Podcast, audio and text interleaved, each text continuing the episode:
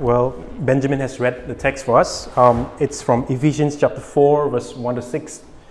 Um, Ephesians chapter 4, verse 1 to 6. And it's titled Unity in Christ. There's one silly conversation that we may used to have, which is what if one day you wake up and you learn that uh, you learn something about yourself that changes everything?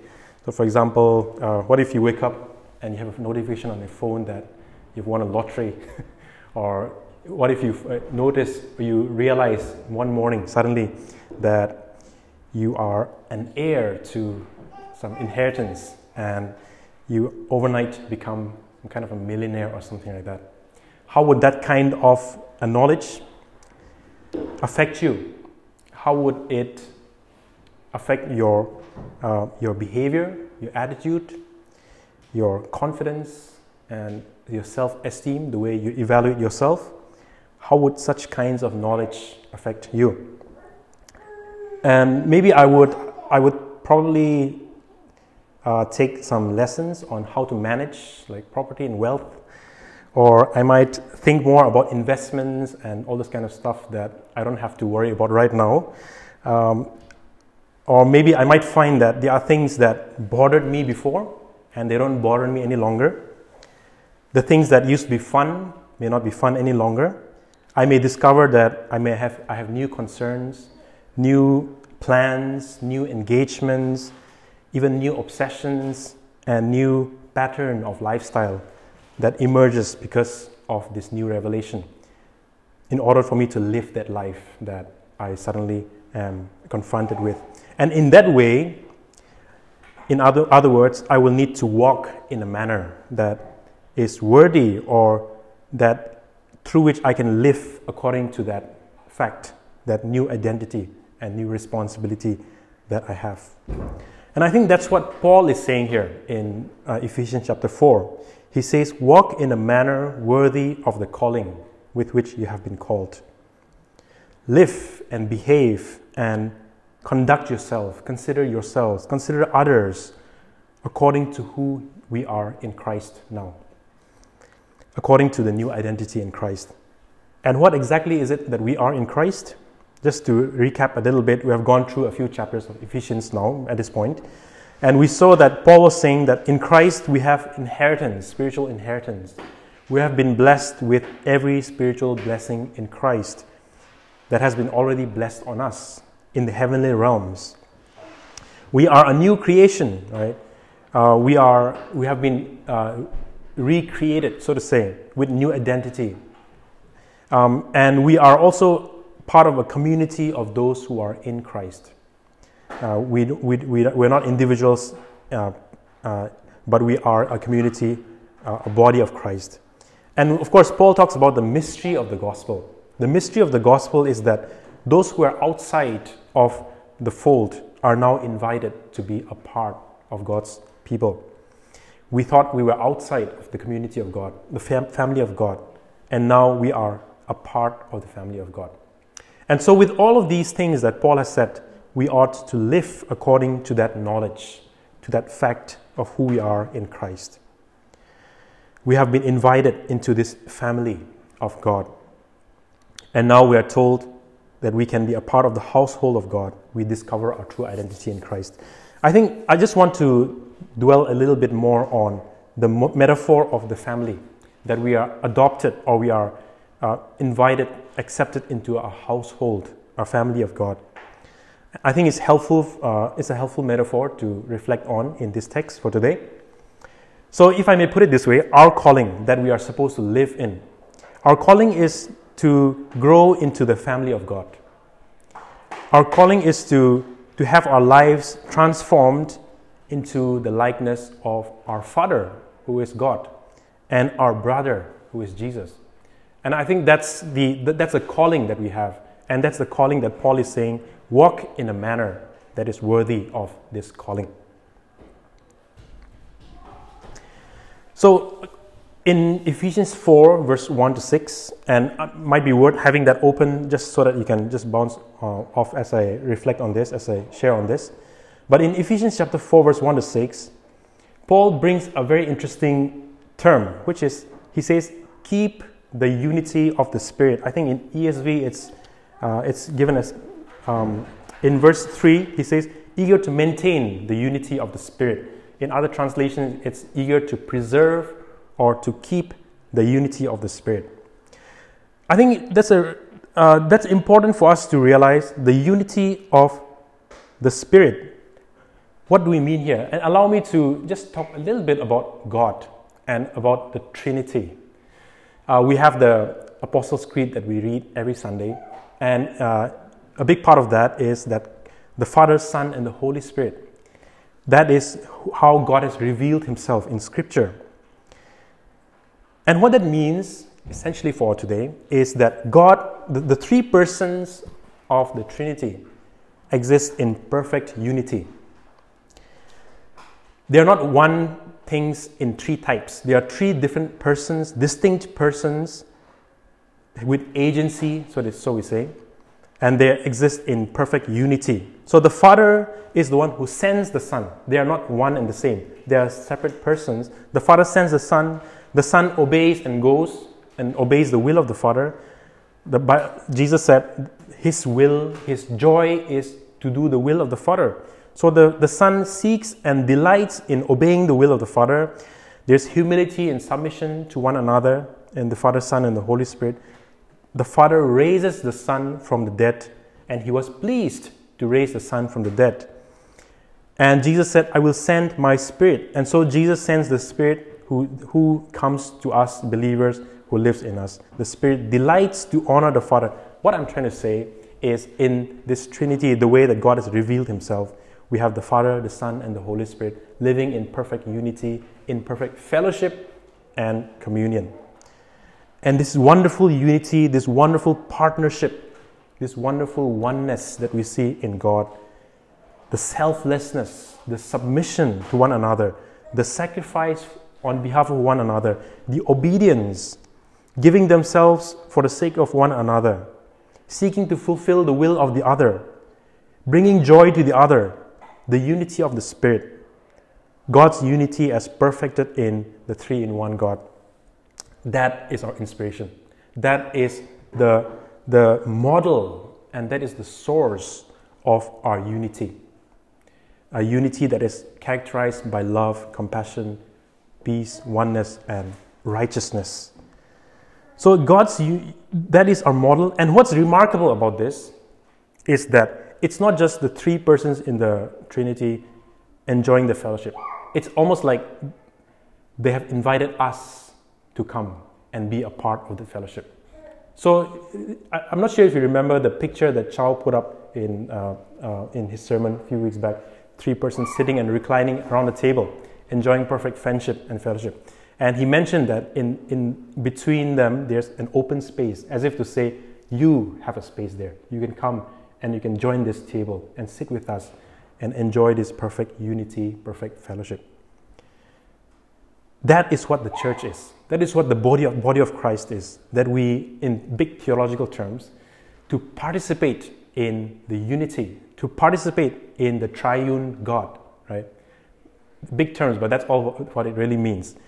And that is what the church is, that's what the body of Christ is. And if we don't realize that our calling is to preserve and to keep the unity of the Spirit with one another, we may, we may find ourselves uh, doing things or having attitudes that disrupt the unity in the body of Christ. That can be in the form of pride, the lack of empathy, the lack of understanding for one another, and these things bring tension in the journey of our brothers and sisters who are, in their own ways, also trying to sit down with God in that table, just as we are also doing the same. So, Paul's point, I think, in saying keep or preserve the unity of the Spirit is to say that it's not us who creates this unity, it's not us who forces this unity. It is unity that comes from God, it is unity that comes from who God is. I think that's why Paul says, have humility and have gentleness, have patience and forbearance, long suffering. And I want to just draw um, three reflections on why humility, gentleness, patience, and all of these things are crucial for us, uh, as Paul says. Firstly, on the personal level. On the personal level, humility, gentleness, patience, forbearance, that Paul mentions, I think, in verse 1 and verse 2. Uh, these are crucial because that is who Jesus is. Jesus embodied humility and gentleness. There's one place in Matthew 11 28 to 30 where he says, I am gentle and lowly in heart. Jesus, his life best articulated what it means to be gentle and what it means to be humble. Firstly, he, he articulates gentleness through, uh, his, um, through his role as the good shepherd. I'm sure you are all uh, probably uh, f- uh, familiar with that motif of Jesus as the good shepherd. A good shepherd is powerful, he is strong, and yet he is gentle, he is kind, and he leads his flock. A good shepherd never uses his strength to kill and to destroy or to take advantage of the flock. But a good shepherd always ensures through his strength that the flock flourishes, right? The flock have the best. So that the flock can say with confidence, like the David said in Psalm 23, surely goodness and mercy shall follow me all the days of my life. That is a shepherd who gives confidence to his flock. So, a good shepherd or gentleness is one that leads, that guides, and th- that does for the best of others. That gentleness, if you think about humility, again, Jesus embodies humility. In Philippians chapter 2, Paul talks about the humility of Jesus. He says, even though Jesus was worthy of the greatest, and he is the greatest, he chose to stoop himself to a low position. He chose to stoop himself, humble himself, and become the form of a servant, uh, washing the feet of others, the most undeserving. And he, he humbled himself to the point that he even gave his life so that others may find life. So, Jesus, on a personal level, we have Jesus as the role model of sorts, as our model for humility, gentleness, patience, and forbearance. And that is the paradigm, I think, that Paul invites us to look at gentleness that uses our abilities and our strength to serve, gentleness that uses our strengths to steer and to guide others to what is good, and humility that is willing to serve so that others may get what is good. And in, in today's context, goodness is so that goodness is to experience the unity, the communion, and the fellowship of the Spirit. So, gentleness, humility, patience, and forbearance are ways through which we can help others sit down in the, in the, in the fellowship of God, to enjoy the communion of God. I think I was reflecting on this and it struck me that in this, especially today's world, in a time of aggression, right? Military aggression, um, political aggression, in a time of show of strength and show of power a time when nations are boasting, persons are boasting. It's about self assertion, showing that nobody should mess with me and all that stuff. In a time when there's disgust for anything that is different or other from you, I think in, in such a time, gentleness, humility, patience, and forbearance is so refreshing. It's a model that Christ embodies, and it's so timely, so important for us to embody um, in our personal lives. So, Paul invites us to practice humility, gentleness, patience, and forbearance. But I need to remind you, we need to be reminded that this unity is not just unity for the sake of unity. And what I mean is, this unity is the unity that comes from God, unity in the Spirit. It's unity that comes because we are participating in who God is and how He has revealed Himself, right? This is a unity that reflects the unity of God. That is one of compassion, one of grace, one of generosity, justice, honesty, and truth. Any kind of unity, any kind of stability that is rooted in injustice, that is rooted in discrimination of others for the sake of a few, any kind of unity that is a result of corruption, conformity, or being complicit to what is evil and what is sinful. That cannot be the unity of God. That cannot be the unity of the triune God. That cannot be the unity of who God has revealed Himself, which is full of grace and full of truth. Uh, a God who self sacrifices for the sake of others. And I say this because uh, we, we are bombarded today with news of cover ups in even in churches, right? Uh, silence against, uh, against evil, corruption in the, in, Um, among Christians and among the rest of the people as well. The tendency to maintain the status quo for fear of breaking this quote unquote unity. I think we need to remember that unity is just not for not just for the sake of unity. Unity comes from closeness to God. And that's why I think gentleness and humility is so crucial because we need to acknowledge that we have our blind spots. We need to acknowledge perhaps that we, we can be wrong. To think for others, right? To get out of our own perspectives and to serve, to shepherd, to love, and to sacrifice like Jesus. We need gentleness and humility, humility so that we are not building our own empires or our own industries, whether in church or in our own life as well. But we are working towards reconciliation, restoration, justice, righteousness, and healing. That's why I think, even on a corporate level as a church, we need gentleness and humility. And I must add, as a student of world Christianity, um, I cannot help but marvel at texts like this. For example, there's one Lord, one faith, one baptism. I cannot help marvel at this text. At the same time, have a sense of nervousness. I remember um, my first uh, first um, time, the, the, the, first time I really learned about history of the church, uh, 10 years, 10 something years back during my uh, Master of Divinity. And I remember being so disappointed when you read the history because, man, the history of the, the church, Christianity is, is so messy, right? uh, we, um, of course, even in recent weeks, I think the, the conversation also has come up how, how the church, how must the church react to, say, the conflict that's going on in, in, uh, in Europe. Um, and of course, we know from history that there are many Christians who agreed uh, with the whole uh, Nazism in Germany. We know that there are people, there are Christians who participated in colonization, in slavery. We know my own uh, uh, missionary heritage of American Baptists in, in the US who were involved in racial segregation, and all these messy histories, right? These folks it, that I'm, we read about the imperfections that we see looking back in history, they are also part of the one body, one Lord, one baptism. And I don't know how to think about that, but it makes me nervous. And yet they got it so wrong.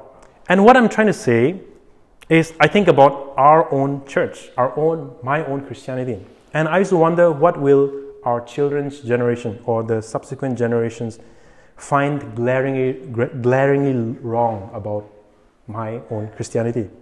What will they criticize? What will they prophetically and spiritually call out looking back in history? at what we have done, how we have lived. I don't know.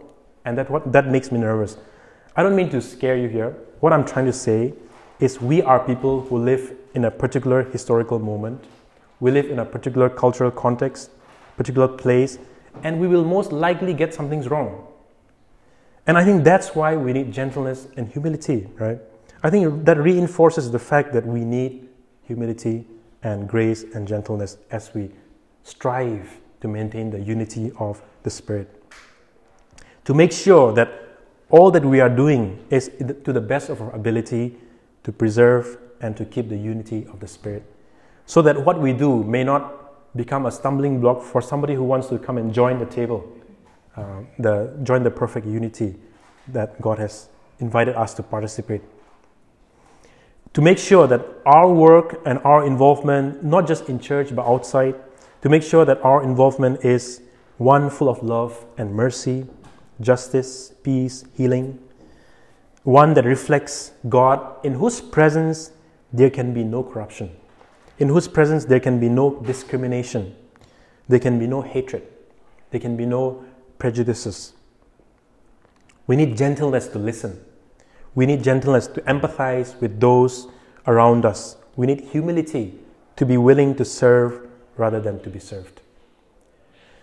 I think that's why it's so such, such a small bit of text, but I, I feel like it's so much there, so much important lessons for us to, to, to reflect on.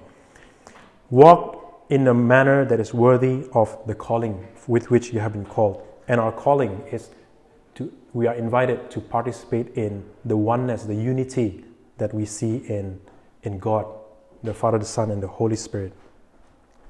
So, let me close with the question that I began with. How would the knowledge of your calling change the way you live? How would the knowledge of what we have been called to, which is to maintain or preserve the unity of the Spirit, how would that change the way you live?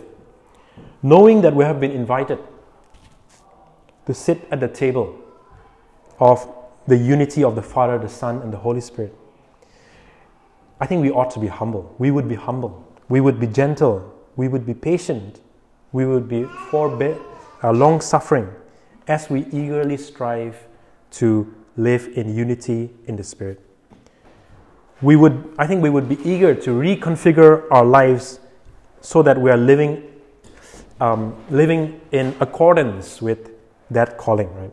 And of course, it's not me who's only sitting with God the Father and Spirit and four of us hanging out for eternity.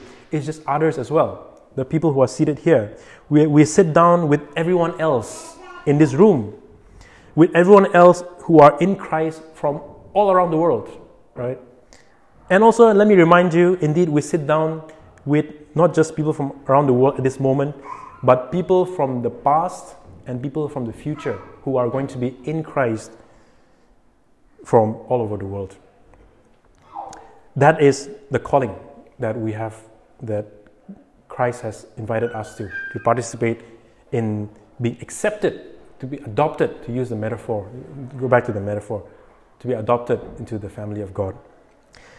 So I invite as I close, shall we pray and shall we ask God to lead us and to help us? Uh, I know that these are very, you may find this very abstract and theological, but what does this mean in my life? What does this mean in my family, in my own personal lives and my professional lives? Uh, shall we pray and ask God to, so that He may lead us and help us to live in unity with one another in this perfect unity of the Spirit? Let's just pause for a moment and then I will pray.